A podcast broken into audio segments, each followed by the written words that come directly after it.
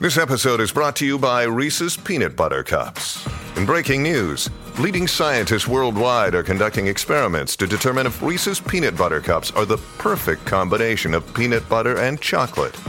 However, it appears the study was inconclusive, as the scientists couldn't help but eat all the Reese's.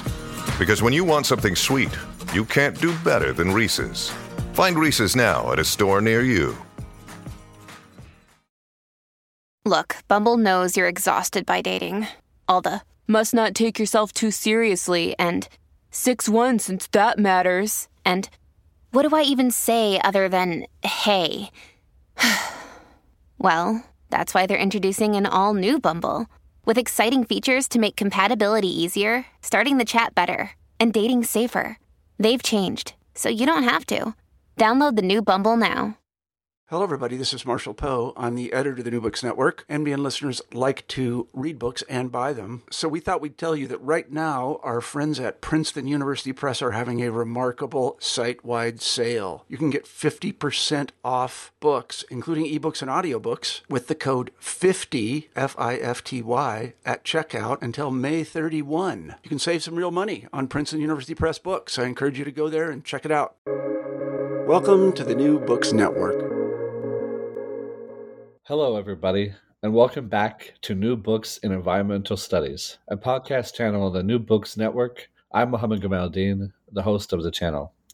Today, we'll be talking to Dr. William Carruthers about his new book, Flooded Past UNESCO, Nubia, and the Recolonization of Archaeology. Dr. William Carruthers is a historian of archaeology, the field sciences, and heritage. He examines the relationship of those disciplines, their practices, and their material vestiges with the modern and the contemporary worlds, particularly across the Middle East and into South Asia.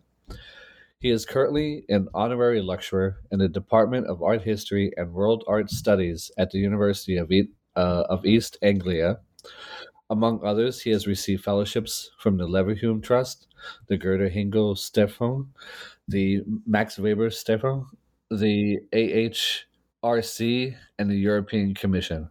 He holds a PhD in the history and philosophy of science from the University of Cambridge and earlier degrees in archaeology from the University College London Institute of Archaeology and has worked in archaeology and heritage in both the UK and Egypt. Dr. William Carruthers, welcome to the podcast. Thank you. It's nice to be here. It's great to have you. Uh, first, uh, Will, I wonder if you could begin the interview by telling us a bit about yourself. That is, where you were born, raised, where you went to school, uh, how you became interested uh, in archaeology uh, and the flooding around the uh, High Dam, and whether you had a mentor or scholarly work that drove your interest uh, research wise. Okay, great. So, um, yeah, uh, obviously, I'm from the UK. Um, I ended up in archaeology because I was, I mean, this is like 20 years ago now, um, trying to choose a degree that I thought was interesting. I was always interested in history. Um, and then I was just like, you know, archaeology came up as a possible option. And, um, it seemed like an it seemed like an interesting thing to do. Um, I ended up doing a, a, an undergraduate degree in Egyptian archaeology um, at, at, UCL, which I think sort of fairly uniquely at the time um, sort of concentrated occasionally on like sort of the politics of archaeology, um, sort of the sort of public archaeology components of that sort of work. Um, in recent years, like that institution has also become very strong and sort of always becoming strong then anyway in museum and heritage studies. So like these things were like there from the beginning for me. Um, I um, worked sort of in in the archaeological heritage worlds, sort of both in the UK and, and then in Egypt, where I like before starting an MA, um, for a couple of years and sort of learn Arabic. Um, I went back and I was going to do a P. I, I basically did uh, what's called an MRes, um, in archaeology, which is sort of meant to be an MA. That's also sort of the first year of a PhD in the UK system. Um, it turned into more of my supervisor at the time was David Wengrow, who's still at the Institute of Archaeology. Um, it sort of turned into more of a historical project, and so I was I ended up applying for PhDs all over the place and ended up um, at Cambridge um, in the Department of History and Philosophy of Science. Um, it, it seemed like a good place to be to sort of actually really think about how to write the history of archaeology, which I think up until, you know, fairly recently has been sort of a history of great men um, and sort of maybe an intellectual history too. Um, like, for instance, there's a really well known book by this, the archaeologist Bruce Trigger that's a history of archaeological thought. Um, I, I, think being in history of science enabled me to think a lot more about how archaeology as a practice has actually happened and what it means in terms of sort of you know something that takes place somewhere with you know there's a very famous steve shapin book that has this title that sort of like takes place somewhere with people with objects with things that kind of thing. Um, and i think you know being at cambridge with a group of really interesting scholars sort of let me think about that um, in a really useful way. Um, and then obviously since then I've had like a bunch of postdocs.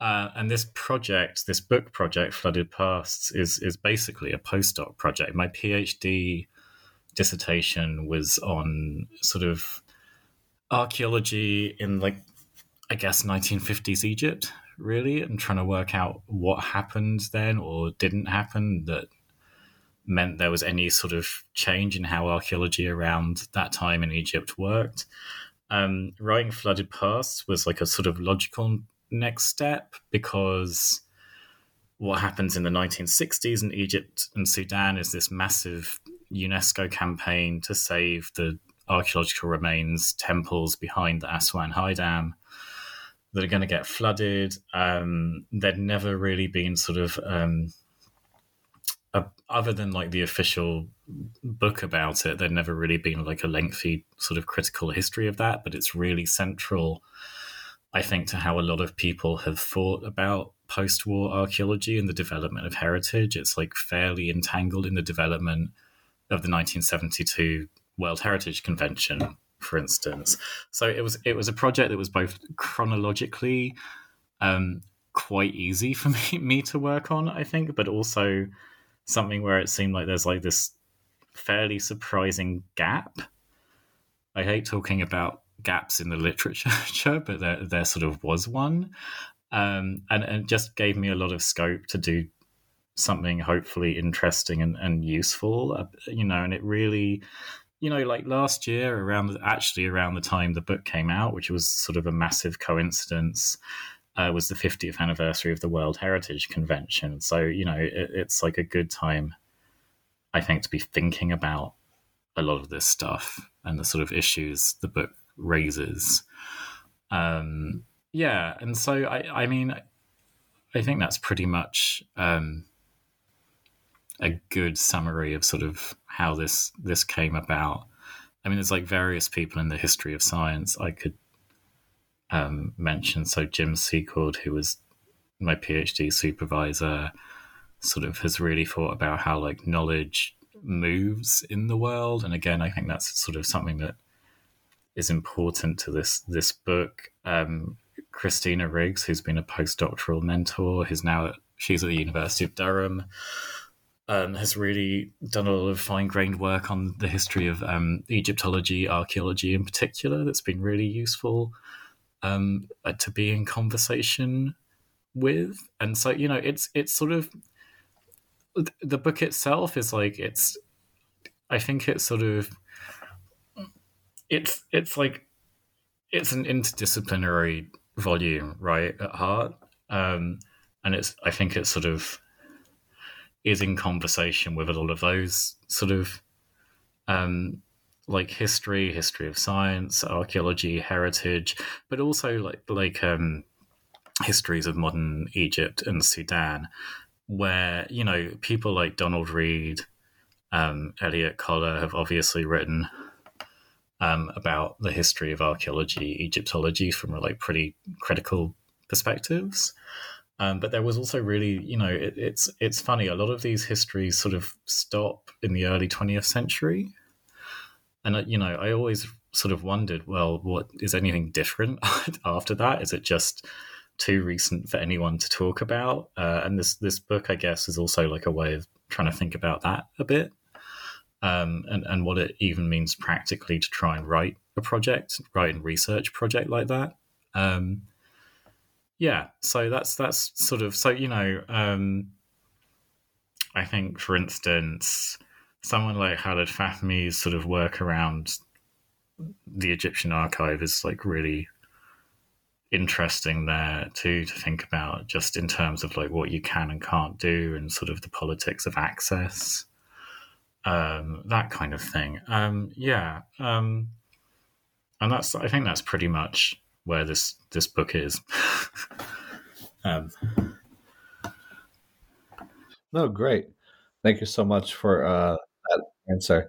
Um, so I I get this sort of ties into uh, what you spoke about, um, but maybe speak a little bit more how um, you uh, came to write Flooded Past um, during your postdoc, uh, how it built out of your uh, dissertation, uh, maybe just expand a little bit more uh, uh, about the how you got into the the work. So yeah, just to reiterate, the the book that's sort of that no, the event or series of events that's central to the book um, is it's so it's known as UNESCO's international campaign to so, save the monuments of Nubia. So this takes place from 1960 until 1980 um, in both Egypt and Sudan. And the reason this this campaign um, happens is because, as we all know, uh, Egypt builds the Aswan High Dam starting in 1960, um, and the floods from the dam are going to be greater than anything any flood uh, before. So there'd been another Aswan Dam built in the early 20th century and heightened a couple of times, which flooded the area to the south of it, which is, you know, the region of Nubia, but only to a certain height and only ever as far as the Egyptian Sudanese or the Egyptian border with the Anglo Egyptian Sudan, right? Um, so as a result of the earlier dam, there were archaeological surveys, um, but they, you know, were limited to the extent of the flooding. The Nubians themselves also had to sort of move their settlements. Um, but with the high dam, everything, you know, the flooding is much more total. Um, so the Nubians are forced to migrate both within Egypt and Sudan. Everything is going to be flooded pretty much. Um, and so um, UNESCO, in collaboration with the Egyptian and Sudanese governments and a host of sort of international experts, um, launches this campaign, um, which goes on for 20 years. Um, you see all the major temples that are located in Nubia are sort of taken to bits and moved either sort of domestically or internationally. So, like famously, the Temple of Dendur is at the Metropolitan Museum of Art in New York. Um, and yeah, at the same time, the um, the Nubians are forced to sort of migrate essentially within Egypt and Sudan, which is sort of was a at times contested uh, process and still is. So I, this this book, um, I think, um, hits upon a number of issues that were sort of um, involved in my dissertation, but it's it like it does it with a um like uh, a, a, sort of really complex and rich amount of material that my dissertation I, I, think didn't have to deal with in a sense you know my dissertation ended up being like a fairly limited study of really a lot of it what happened at sort of one archaeological site near Cairo in the mid 1950s and how that overlapped with sort of the sort of early years of, of Nasser and the, and the free officers. This is sort of um, the book itself is like something else, and you know we're in like the the I guess the years when like um, you know what what becomes or became revolutionary Egypt in particular is really um, really being established. At the same time you know Egypt becomes sort of this pan Arab non aligned figurehead and all this stuff is playing into this campaign at the same time as you have like sort of the the small scale politics of archaeological work um, happening as you have thousands of people moving up and down the desert, um, digging stuff up, taking stuff apart, and you know you've got like sort of also the you know archaeology, the politics of archaeology is also, I think, the politics of people often, and you know what what the campaign um, allows discussion of is the way people are you know, in this case, the Nubians, and it's tens of thousands of people are impacted by sort of this this entanglement of, of like irrigation and archaeology, because one of the major arguments of the book and um, is that the sort of history of archaeological work in the region has created the Nubians um, as a people who it or helped to create them as a, a very sort of marginal group who it's pretty safe um, to uh, sort of objectify in a sense and ignore. so, you know, Nubia has become by the 60s um, a land that, you know, the, the, representation, I think, is, is a place of sort of, it's like a desolate um, series of Nile side ruins, not people, not somewhere where people actually live. So, you know, there are ethnological campaigns essentially happening at the same time before the forced migrations take place or the resettlements. Um, but it's sort of interesting how they overlap or don't overlap with the archaeological work. So I think you know the, dis- the my my dissertation was like a fairly small scale thing, and I think what the book allows is like this sort of filtering between or switching between scales a lot more to hopefully produce something that um, shows why that is a sort of useful thing to be doing. Um, you know, and I, I, one one thing I think hopefully the book addresses it, it's like very hard sometimes um, to if if you'll say you say you're writing the history of archaeology or something you often end up having to work really hard to explain to people why that's something relevant and that, that it might be good for them to be thinking about.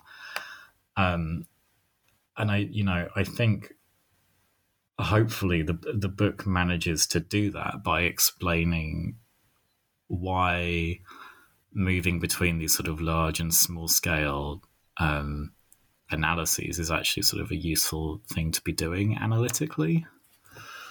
Um, I think that's probably answered your question.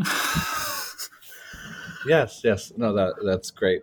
Um, so uh, maybe stepping back a little bit, um, I, I, was hoping uh, you could paint a picture for our listeners. Um, maybe some of them in, uh, who study Egypt and Middle Eastern studies know about the geography and the natural environment. But could you paint a picture for our listeners about the natural environment and landscapes that make up the spaces of the High Dam, Lake Nasser, and Nubia, and maybe speak some about the region and its historical connections to colonialism? Sure. So, um, so Nubia essentially sort of is the region south of Aswan in Egypt, and it sort of is also in the northern part of Sudan, right? So, um, historically, it was very important, and um, I think um, it's also, however, in, in sort of the history of like modern Egypt and Sudan and their various sort of formations been this marginal region. But what it, you know, so it, it's basically a Nile side um, region dotted with settlements um, and sort of um, agricultural land, I guess. Um, so yeah, as, you know, it's it's sort of caught up in um, Nubia, sort of caught up in Egypt's sort of move to obtain perennial irrigation, um, and what that means ultimately is that as the high dam is built, um, what used to be an annual inundation of the River Nile, which obviously runs throughout Nubia, um, becomes in Egypt a controlled inundation, so it's year round, uh, and the the sort of reservoir that builds up behind to the south of the high dam um, becomes a lake. So that lake is called Lake Nasser in Egypt. It's called Lake Nubia um, in Sudan, and so also obviously the the Nubian settlements that are dotted along that lake um, are sort of under it um, by about I think the floods from the dam ends in about 1970. So it takes a, it starts in 1964 at the beginning of the construction of the second stage of the high dam. So it, it takes six years to fill up. Um, the Nubians are resettled around 1964, 1965 by their respective governments. So the Egyptian Nubians go to the region of New Nubia, which is Located sort of at Kom Ombo, which is about 30 miles north of Aswan. Um, the Sudanese Nubian population um, goes a long way to the south on the Atbara River to somewhere called Khashm el Girba, which is like another, it's like a land reclamation and resettlement scheme. And there are sort of many of those schemes in Sudan, obviously. And basically, the Nubians are like um, a population caught up not only, you know, like these irrigation policies, like the first Aswan Dam is built under the control of like the British occupation, British irrigation engineers um, obviously heavily involved in this, but they're also sort of caught up in the politics of Egypt's own sort of. This is what Eve Troutt Powell calls triangulated conquest. I think so. You know the the politics of the Anglo-Egyptian Sudan, and and you know, so they're sort of stuck in the middle of all of this. Um, and what as a re- one result is that what I think is like a fairly porous border at times with you know the coming of the high dam is obviously made a lot harder because the border's underwater. Um and so you have this like the separation of these nubian populations too who had always sort of been in touch previously. And it's it's so they're sort of marginal i think in both countries but but also caught up in these these various sort of forms of imperialism and colonialism, um, which means ultimately, of course, they they sort of lose out as a result of this this the dam building. Um, and you know the the sort of ethnological surveys that take place um, during the construction of the high dam, I think, are pretty functional affairs. You know, their main goal is to enable the successful um, in in you know whoever's definition resettlement of these populations in in the respective countries. Um, there's not a huge amount of Nubian agency within that, and I think what you see these days is um, there's sort of now more. There were there were sort of protests at the time on on the Sudanese side of the border in the town of Wadi Halfa, which is one of the main Nubian centers. Um, to the extent that some people stayed behind, uh, and the government in Sudan ultimately built something, you know, called New Wadi Halfa, um, although that took a while. Um, and I think what you see these days is sort of calls for a right to return to Nubia that may or may not, you know, ultimately be successful. So there's, you know, I think for a long time those calls were kept pretty quiet.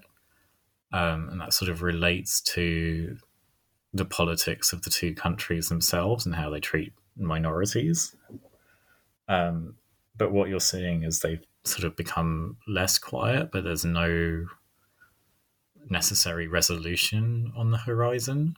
Um, yeah, so hopefully, I think that no, that's that's very good, and we'll come back to that that last point uh, uh, further uh, further down um, in our conversation. But my next question is more on the archival side of things. So your research uses a wide range of archival material. Um, so could you expand here for our listeners on the sources for your study? Also, could you expand on the troubles related to finding the archive, especially as it relates to Nubia?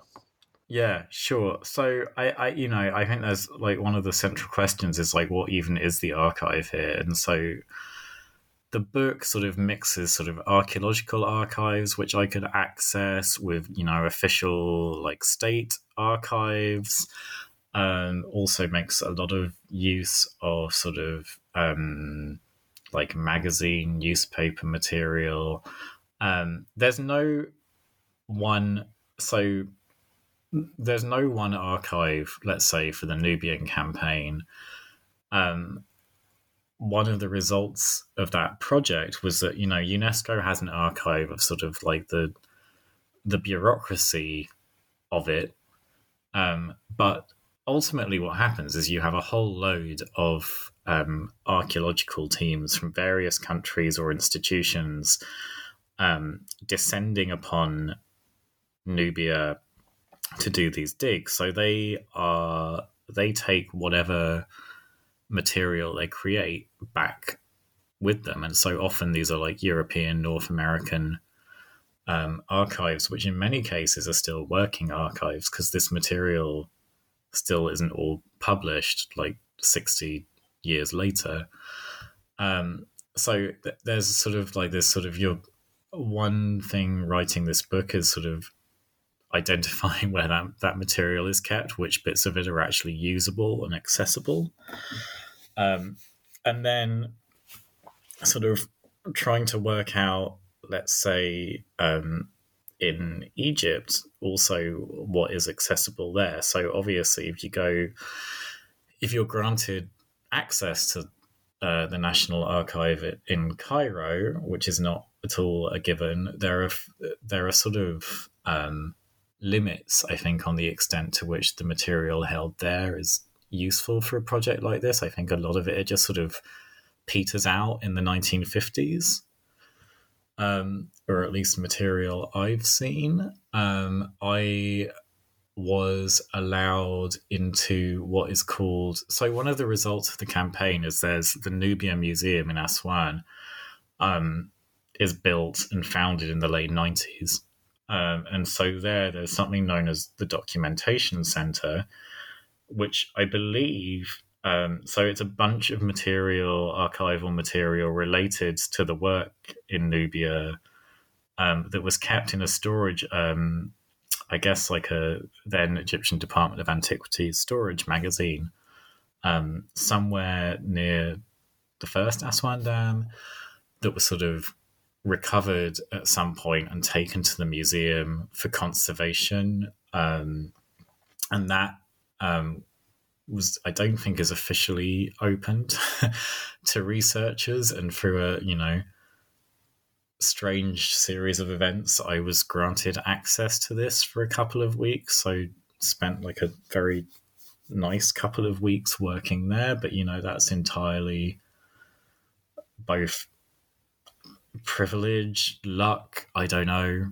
Um, yeah, and it sort of felt like researching this book, I was trying to piece together a lot of different elements of a of a of a puzzle that isn't really, in a sense, sort of one you can piece together because there is just so much material produced as a result of this work. Um, it's everywhere, and you know, it, it's um, uh, terms of access differ all over the place. I think I, as a scholar coming from the UK um, have it much easier in in terms of that sort of access, and that you know that's ultimately one reason this book got written. Um, yeah, and then in Sudan, I mean, one of the other ironies is a lot of the material from Sudan is actually in London. Um, so one of the UNESCO consultants or experts, he became a consultant expert involved in the work, was this American archaeologist called Bill Adams, who um, worked for Sud- the Sudanese government for about four or five years, um, essentially sort of surveying archaeological sites uh, in an attempt to promote uh, the possibility of other people excavating them for Sudan. He also created um, what he called a documentation center there for the Sudanese Antiquities Service. And he left Sudan, I think, in 1964 or 1965. And he hadn't, again, written up any of this material. And you will find every single sort of archaeological manual ever written for the last hundred years telling people that they must write up their material. And so he sort of negotiated taking the material back with him to the US. Um, and, you know, he sort of then worked on it in the US for decades, I guess, and ultimately donated it to the British Museum in London. So, actually, a lot of the Sudanese material, um, the archive sort of exists in London, which was a surprise to me um, doing the research for this book. Um, yeah, and it's been like sort of piecing together a fairly complex, at times fairly securitized puzzle and, and wondering how best to write about that. Um, you know, in the sense that um, I'm obviously not trying to tell um, some sort of comprehensive story. I'm trying to give an account of this work that actually deals on some level with issues like the archive and also its um, its organization. So, for instance, like archaeological archives are pretty obviously organized in the way that archaeologists want to use them, and that's not going to be the way that. I mean, they're like working archives often. That's not going to be the way that a uh, let's say a historian might might want them to be, and it's sort of also working with sort of issues like that all the time. Um, and so you know it's sort of that kind of challenge too. And you know you've sort of got to look at this material um you know what's the phrase? Um sort of not reading you know you're reading it against the grain really. And i think um and Laura Stoler uses along the grain and it's it's all these things um, go into sort of trying to work out how to write something like this um, Oh, yeah. That's uh, it, it speaks to the complexity of the archive, and it's fascinating how the archive moves around. Uh, uh, yeah, I think it, it's it really like it's a it's a very mobile. You know, some of it is like very obviously in a in a certain place and is either you know easily accessible or or not at all, and then the rest of it does just sort of move around with scholars, I guess um, in in a way that, yeah, you know, it's. I guess they're always writing new versions of Nubia as well as a result of all of this, and then like the earlier material. So the book sort of goes into the um, like genealogies of this campaign. A lot of that material it's completely unclear where it is. You know, so I sort of rely on publications, official reports, um, and I've occasion, you know, you occasionally like find like the odds sort of, I don't know, record related to it, but I'm not. I, I guess like if if they're anywhere, they, you know, the earlier campaigns were run by the Egyptian government.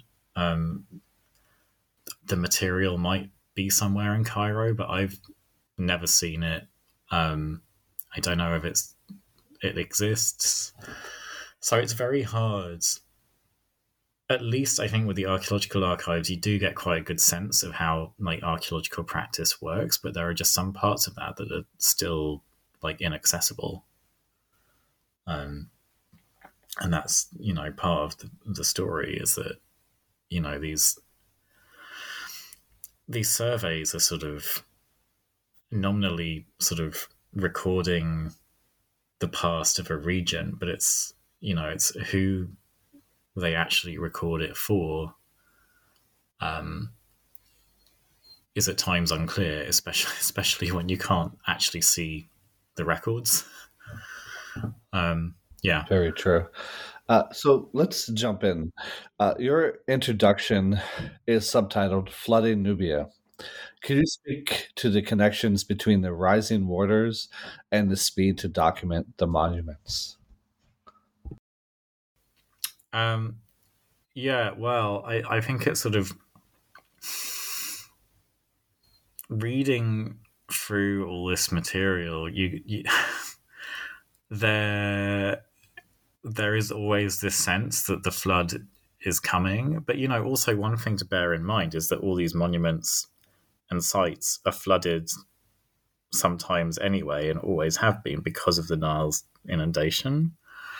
Um, what this, you know, what the coming of the high dam obviously does is make this a lot more urgent. So there's like more, there is sort of, the campaign comes with like a sort of panoply of like press attention um, that really like focuses on the urgency of the work. And so you, you know, you get the impression um, that people are thinking, um, yeah, you know, there needs to be some sustained effort. But at the same time, it's that's not like a coherent picture. And, you know, people weren't necessarily even all that interested in working in Nubia. I mean, so a lot of the I think there's this feeling amongst archaeologists because, like, wh- one of the things that happens is the Egyptian and Sudanese governments do promote this um, work fairly heavily amongst European, North American institutions, who are the ones who, particularly in Egypt, have historically um, wanted to go and extract stuff archaeologically, I guess. Um, but amongst them, there's quite often this understanding or this idea that um, Nubia has been like excavated. It's been done um, the earlier surveys, which take place twice in the early decades of the 20th century, found everything that was worth finding. Institutions, if they want them, have the collections they need.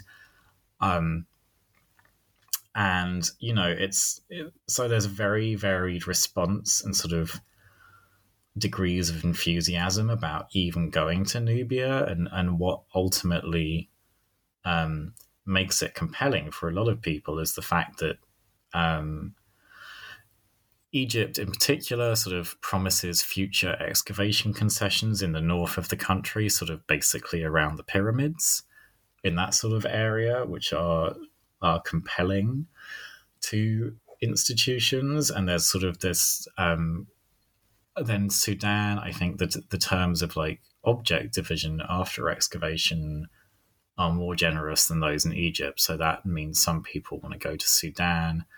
There are also um, sort of Sudan almost becomes a testing ground for certain scientific methods, I guess. Um, so there's never like an all out like panic about, you know, even as the water is rising, not everyone is sort of like hurrying to dig. It's it's a very sort of variegated, sort of complex process, and even with the movement of the temples, um, let's say you know this this sort of, I think Lucia Allais, who's a historian of um, architecture, um, discusses this really well in a couple of articles.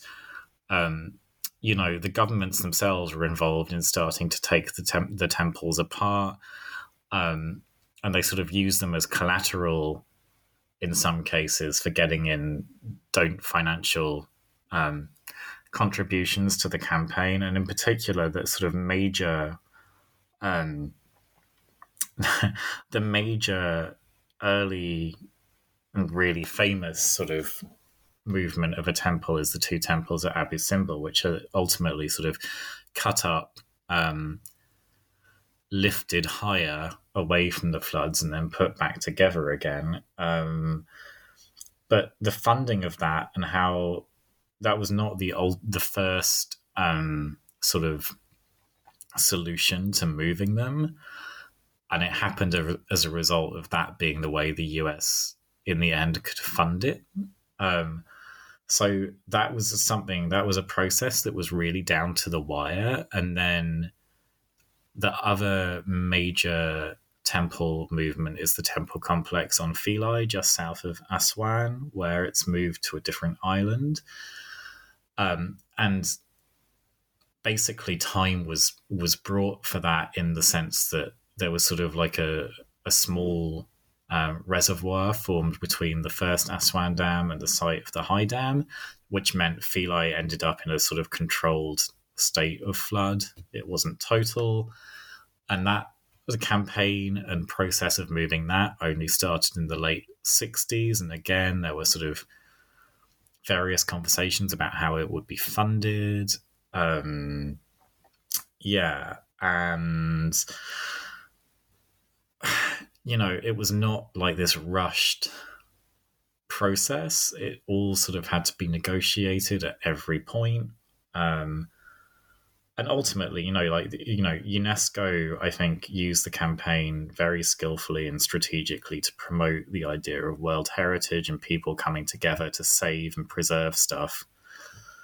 Um, but if you really sort of read into the the archives and, and the publications, what you see is like it's a very piecemeal, scattered um, process where you know various sort of interests, even of what sort of past is at play, um, sort of are pretty obvious.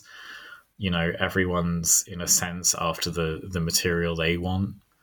Um, so the idea that like this is sort of this incredibly altruistic um, total recovery of the material, the archaeological material that might be left in the region, um, is entirely sort of false. um, there's there's like a lot of vested interests at play, essentially. So you know, also like a lot of stuff just isn't excavated. It's not deemed to be worthy, um, and I think as is fairly um, quite often standard for archaeological practice material is like measured, like potsherds in particular, of which there are thousands, get measured, and then if they're not deemed particularly interesting, just thrown away on site. You know, it's not like this this total recovery of something. It's it's a it's it's a piecemeal strategic recovery that occasionally gets alarmed by where the floodwaters are. um, but that's not always primary concern. Um, you know, it's also why you have like lots of photos of temples halfway submerged, not only because like that could happen as a result of all this, but also because it's like quite a nice photo opportunity to promote more work. And I, you know, it's uh, what what it sort of also reveals is this interplay between sort of UNESCO as an organization and all these other various institutions and governments who are involved in this project. And that interplay is not at all straightforward. Um, you know, it's never clear who really has agency. It's like everyone and no one. I think it's sort of become quite it became quite a fashionable thing to start sort of blaming UNESCO for everything but you realize UNESCO UNESCO only has like a certain degree of agency in all of this because ultimately it's working at the behest of its member states, but also then within the secretariat itself, various individuals have have power. You know, it's a very sort of very very complex process. Um, as to how this all actually pans out and whether it's urgent or not, or you know what is deemed interesting and salvageable. Um, ultimately, fascinating. Uh, eh, so you say in chapter one, and I quote: uh, "Warder made Nubia." and Nubians contingent subjects of circumstances. It also made them and the region in which they lived more visible. Uh, could you speak some on this tension between the way the warders displaced Nubians in Egypt and the Sudan and how it added a certain level of renewed sight on the region? Sure, sure. So, I mean, obviously, the waters destroy everyone's homes. Like that's that the ultimate outcome of this project. Um, and the high dam is that settlements are destroyed, lives are destroyed, people are forced to migrate. I think at the same time, um, the fact that there's all this global attention on the UNESCO campaign, but also the fact there's an ethnological campaign uh, in both countries means not only that sort of Nubian identity sort of coheres, and you know this had been happening for decades anyway because of the earlier Aswan Dam, various things. Um, you know they they are the campaign, the UNESCO campaign in particular, comes with um, a large amount of publicity. So even as it's discussing like ancient monuments, Nubians are a part of that. And then, you know, the, the Egyptian and Sudanese governments also promote this resettlement as part of the modernization of their countries. Um, so the irony is the Nubians are sort of swept up in these modernization discourses, um, even as you know their homes are destroyed, and you know they're sort of basically a pawn in in the modernization rhetoric, but also um, what becomes the heritage rhetoric. Um, you know, and it's they're sort of pretty voiceless, yet at the same time um, visible. like you know, it, I, like visible in the sense that there's a ton of pictures that are used to promote this work. Um, and that sort of it sort of plays out in a sort of yeah um, not very pleasant interplay between those things. Um, and i think you know it I think we see like now we see the results of how that's that's panned out. When again you have like these calls for a right to return um, that are sort of getting louder. It's not it's not particularly surprising given this history, right? Uh, that's uh, very true, uh, and the uh, but it says something as well about the continued uh, uh, the continued displacement of the populations and their their connection to the various states that they reside in today. Yeah. Uh, uh, so Absolutely. the uh, next question I had uh, was about uh, the uh, this zone, um, and, and, I'll spell that out for you. but I love how you do not treat the Nile River as one whole. Um, you make it mm. made up of different zones, um, and your focus is on the region in southern Egypt and northern Sudan. Um, this kind of sent yeah. this kind of uh, brings up uh, ideas about the various layers of sovereignty. Um, so, how does this lens mm-hmm. a riverine uh, riverine region uh, due to the Aswan Dam and the High Dam uh, help to expand our views of sovereignty and mobility? And it also allows you to use uh, Valeska Huber's theoretical frame of a channeling to better better understand movement yeah. of labor and people. If you could speak some on that. Yeah, I mean, I think it like in in terms of sovereignty, what it what it clearly happens is that you know Egypt and Sudan sort of gain sovereignty over this sort of this region south of the dams.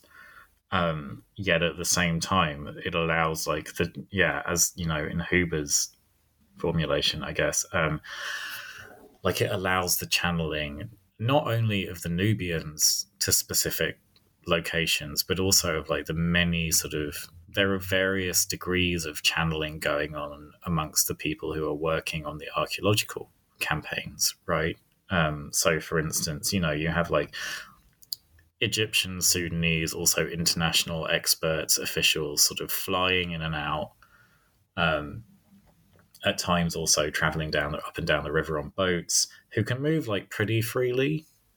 Um, yet at the same time, you have all these laborers involved with the work who that is not necessarily like like an option for. So what it, it's it's this thing where it sort of um, sort of emphasizes like these regimes of like mobility um, within these countries that are developing um, as a result of this work. And, you know, like those regimes had always existed, let's say, in, in archaeological work, um, you know, because beyond like sort of the laborers themselves, there's always this sort of there's a group of overseers quite famously called the the Guftis who um, are sort of trained and sort of coalesce as a group within the late 19th century and still work to sort of oversee a lot of the archaeological work that's taking place today. And they have like again they have like sort of different privileges of movement to the laborers. Um, so there are there are like these various sort of levels of who is allowed where, how they're able to get there, um, and you know, so you, on, you know, no one is, you know, again thinking about the way this has been presented, the Nubian campaign in particular is presented as a coherent whole. I think what thinking about it in terms of like social the mo- the mobility of people and their channeling allows it, it is sort of like the, the the sense that actually that's there's nothing that's like whole about this. Um there are various sort of social levels that are revealed pretty explicitly by this work. You know we have like laborers at one taking apart one temple somewhere in Egyptian Nubia who um, send sort of letters of complaint that supplies aren't arriving, um, you know, that kind of thing. And they're like being treated pretty badly. Uh, and it becomes very obvious um, in what they're writing that, that like that's sort of the, the case. Um, and again, there's there's like an archival point here as well because you have to like a lot of you sometimes get material like that, which is great because it's like pretty direct, um, um, and helps you know establish the argument. But also, you're reading like a lot of diaries written by archaeologists that obviously present what's going on in, in a very particular way from a particular perspective. Um, sort of quite sort of self-serving narratives at time, and again, like at times, and like reading between the lines um, it's fairly necessary. But I think what it what it again allows is like this picture of very variegated um, mobility that you know, and I in a sense it's sort of it's like this sort of regional but then sort of plays into these national pictures of who's being allowed to move up and down the countries here who's again allowed to move internationally that kind of thing um, so it's like this very um, complicated picture of movement of people, really. Um, and you know, the upshot is some people are treated treated much better than others. Um, Definitely, uh, and I think it, it highlights further. It highlights the the com- the fluidity that water represents and uh, the ways in which you know the borders and um, uh, that are created by uh, nations um, by that. Yeah, no, I mean, absolutely. You know, and even in like this border that is supposedly porous, you know, people are having to get in, at times permission to cross. Other people still seem able to move over it pretty easily while this work is going on, and you know, particularly like, you know, both the Egyptian and Sudanese governments set up ex- expert committees. Some people are on both of them. You know, they don't seem to have any issues they want to bring certain people to work with them. They do have issues, uh, you know, but so not even moving along the river is an easy experience for everyone, I guess. Um, Fascinating. So uh, let me move on uh, to my uh, next question. Uh, could you speak briefly on the focus on paper and indexing of archaeological sites between uh, flooding and before the final flooding of the region and the opening of the high dam? Uh, it's interesting to think of paper as material too. Um, this may be a little bit further than what you got at, uh, but in its connections to water during the production of paper and the creation of a vast archive of files related to the controlling uh, the archaeological sites uh, destined for preservation. Yeah, so basically, paper alongside water um, really sort of central to how this work all plays out. And I think, you know, this is something, paper in particular, this is like recognized more and more, I think, in heritage studies that, that paper is like, and documentation is a really central concept um, to how heritage is made, recorded and made. Um, but, you know, also just Im- empirically in this case, um, a lot of the early work um, relates to again something called a documentation center um, and like a history of um, documentation or in um, Egyptology in particular. So before this campaign starts in 1960, um, UNESCO has a suggestion from sort of former employees of the Egyptian then Egyptian Antiquities Service that it sets up a documentation center related to the sort of pharaonic era tombs in Luxor um, for their recording. Um, and this is like a sort of age old sort of paper based recording is very important within Egyptology. You know, it's like a philological um, discipline sort of at heart. Uh, but it's also very important to archaeology too. So there's like UNESCO agrees that it's going to set up this documentation center, which is launched in the mid 1950s. And as it becomes very obvious the high dam is going to be built and um, everything is going to get flooded, um, the focus of attention moves from Luxor to the sites behind the high dam. Um, and so from the start, paper is is really central or paper and documentation are really central to how everyone is thinking about the region, which is obviously like the visions of the region have been sort of reproduced in reports, books, various publications for decades. Um, so every you know, paper plays into everything. Um, and so, you know, the result of this work not only I think you know traditionally you would say oh yeah they excavated a ton of material um, which goes to collections in Egypt, Sudan, and globally. But actually, the other sort of consequence of this is the, is the creation of a massive series of archives, which also exist sort of globally. Um, and you know, it's it's it's about writing turning archival material into reports of this work and I really is like the the process that creates this this vision of Nubia that still I think coheres, um, which is one where um, you know the, the the Nile is sort of and the flood is central to that, and um, the creation of this sort of desolate Nile side land full of ancient remains. Um, and I think that really exists in this this interplay between the production of documentation um, and the way that documentation is archived and reported upon. And you know, it's ultimately people. It's at every level of this. People are like sitting at their field site, writing up various bits of paper, recording things, moving into offices where they sort of file it. Um, sort of summarize it a bit more and then going home like Bill Adams was and like writing reports about it. So at every sort of stage of this, the sort of production of paper, production and use of paper, the production of documentation is, is like pretty central.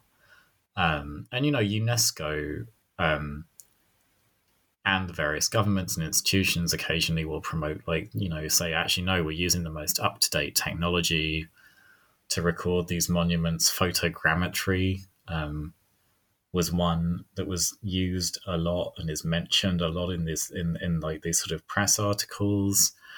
Um, you know, it's meant to provide a more sort of the most accurate sort of recording available. But when it comes down to it, what people are really working with everywhere is is paper. So it's it's it's like you know there are probably like millions of bits of this stuff um, that are produced as a result of this work, and, and you know they they now are in circulation globally. Um, continue to be in circulation, continue to like create this representation, which is why I think alongside, um, you know, there's the idea of ancient Egypt um, being very widespread. You know, why there's also like a sort of an idea of Nubia that's that's widespread. It's it's through the movement, circulation, um, reinscription of paper and archives, um, sort of constantly. Um, at the same time, these are archives that aren't actually all that tied together. like you know, they're sort of all over the place.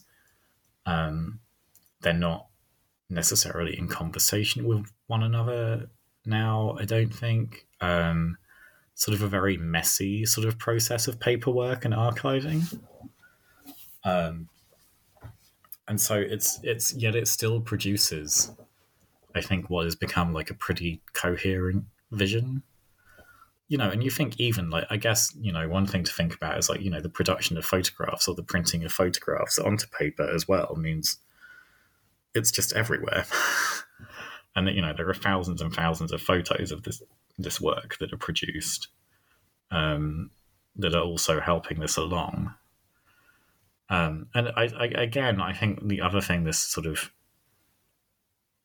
enables sort of discussion of is the way that these very fine grained material practices of like writing and, and putting things on paper actually then play into these much bigger sort of global national global regional narratives that are part of this work and part of this history.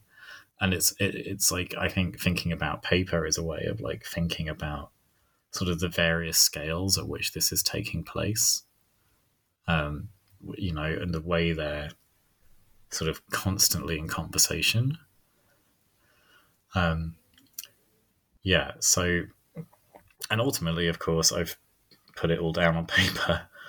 I guess you know it's there. It's even as um, everyone, you know, libraries now buy ebooks. You know, there's still like a hard back, you know, paper based version of this book, and it's just like yet another instantiation of this process in a sense. Yeah, it's it's fascinating because think about the connection to the paper archive and the vast bureaucracy uh, that it uh, it represents, and then the fact that you, your synthesis of it is then reported in paper. I, I mean, you know, I was like thinking, in a sense, it can't help but produce a bureaucracy, right? You know, I think UNESCO, an organization like UNESCO, is very often deemed to be bureaucratic. But one thing this sort of campaign, even as UNESCO was sort of like half in control of it, half not in control of it, one thing this campaign inevitably produces produces is more bureaucracy. It's like a self fulfilling prophecy. Um, you know, and it, I think it continues to be that as you know, and I think it does. It's interesting, also, I guess, yeah, to think of archaeology as not just being a discipline of like things that are dug up from the earth, but like ultimately a discipline of of material that's produced. You know, I think when you um, if you're if you're trained in archaeology, I think very early on you're taught that like archaeology is destruction. because what you're doing is you're digging up stuff and sort of uh, I guess like quite often like a uh, relationships in the soil that will never therefore be available again. But you know, ultimately, it's also a process of construction, isn't it? Because that material has to be that what you've just dug up, I guess, has to be represented in some way, and the way you do that is by putting it down on paper. Uh, and you know, when I was trained to excavate like twenty years ago, one of the most important skills was like learning basically like technical drawing.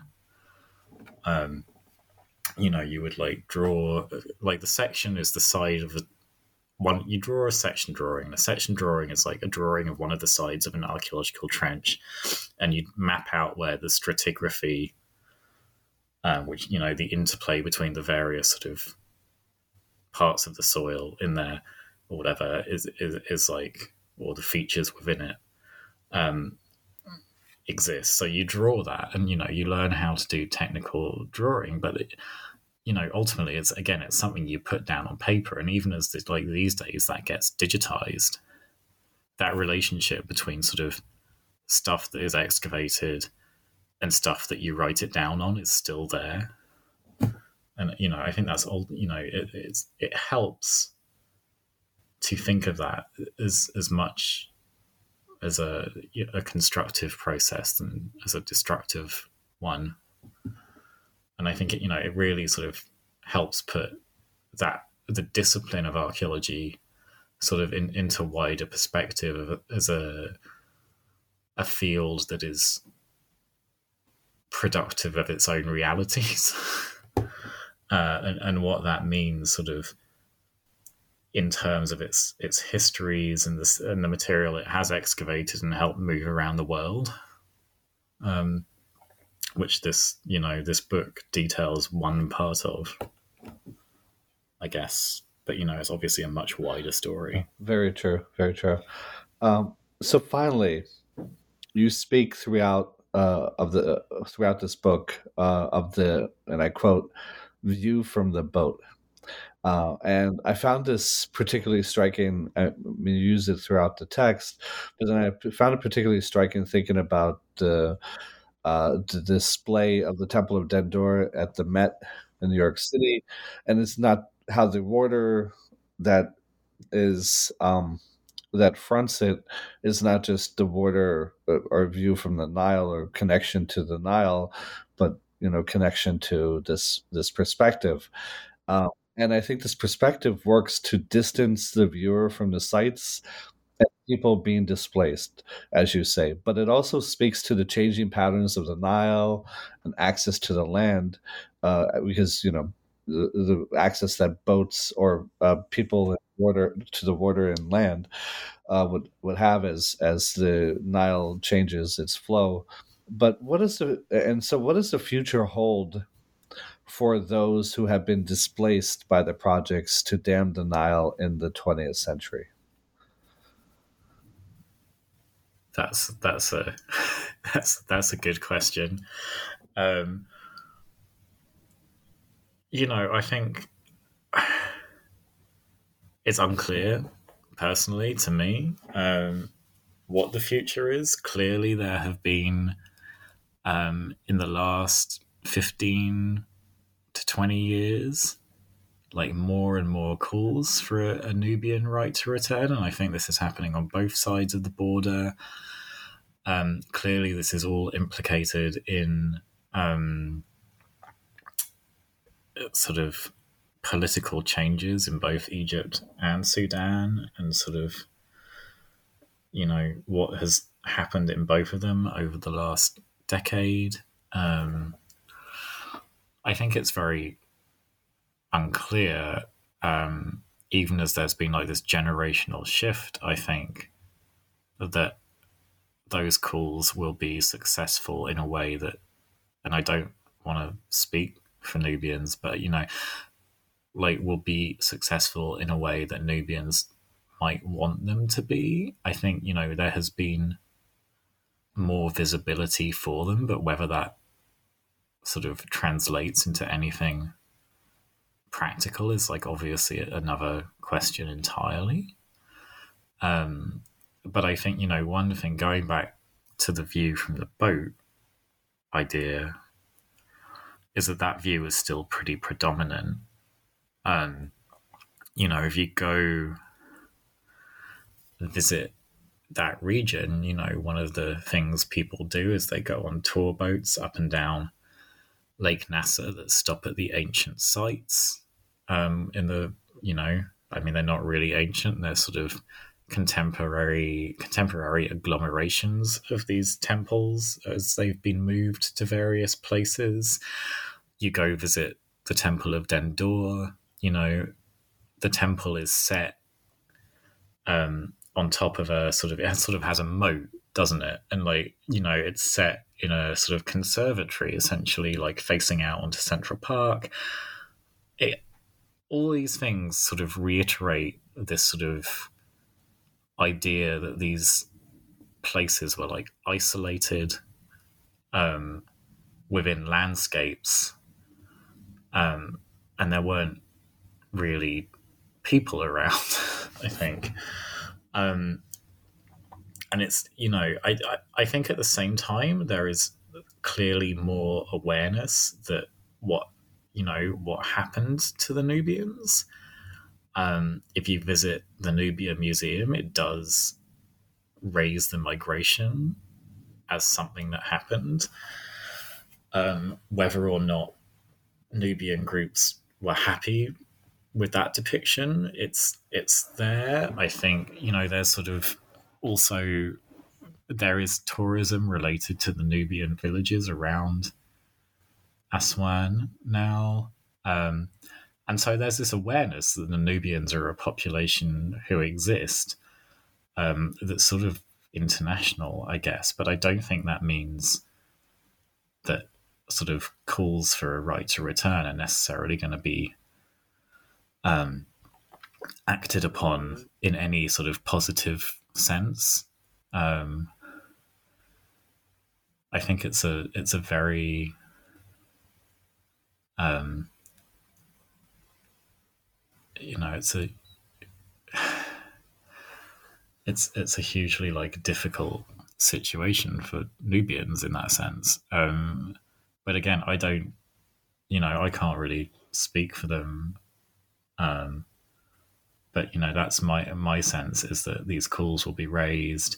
There may be some movement, at least, sort of in rhetorically to doing something.